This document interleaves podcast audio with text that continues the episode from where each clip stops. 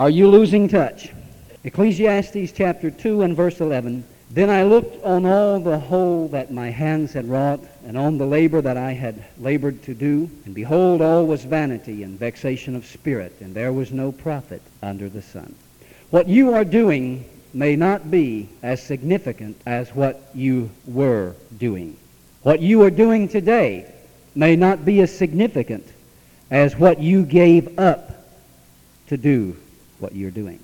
That was the point of a recent contest they had up in New York. It seems that to raise money for a kidney foundation fundraising project, they took a car and they had contestants who wanted to try to win this car come and touch a red spot on that car. Now they had to keep their finger on that red spot and not remove it, and they only got a break, a 15 minute break every four hours. Some two or three days later, there was a man and a woman left, and both of them vowed that they were going to win that car.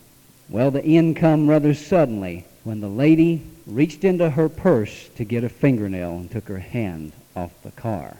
What you are doing today may not be as significant as what you were doing. I want you to think about that with me tonight.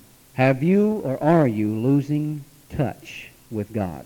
You know, it's easy to do. It happens gradually. The book of Ecclesiastes tells us about losing touch. But in Solomon's case, it was something of inestimable value.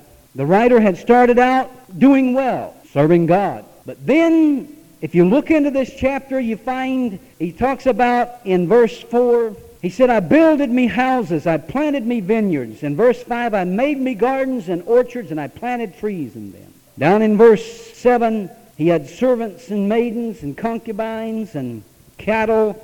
He even had him singers and all of that. He began to work for pleasure, profit, striving for bigger homes, better cars, more music, more entertainment. Happens to us sometimes under the guise of spirituality. You know, I'm spiritual if I'm blessed materially. Suddenly it dawned on him that in reaching out for all of these things, he was losing touch, losing contact with God, his true source of meaning in life, his true source of confidence and assurance. He was losing touch with his eternal Lord. He was giving that up for passing pleasures. I fear that maybe this happens to us sometimes. We begin to lose sight of what we have in Jesus Christ. We begin to drift. We begin to become involved with things of the world, not realizing what we are giving up in the process. And somewhere along the line, the Holy Spirit, I pray, stops us and says to us, look back. Look back from whence you came.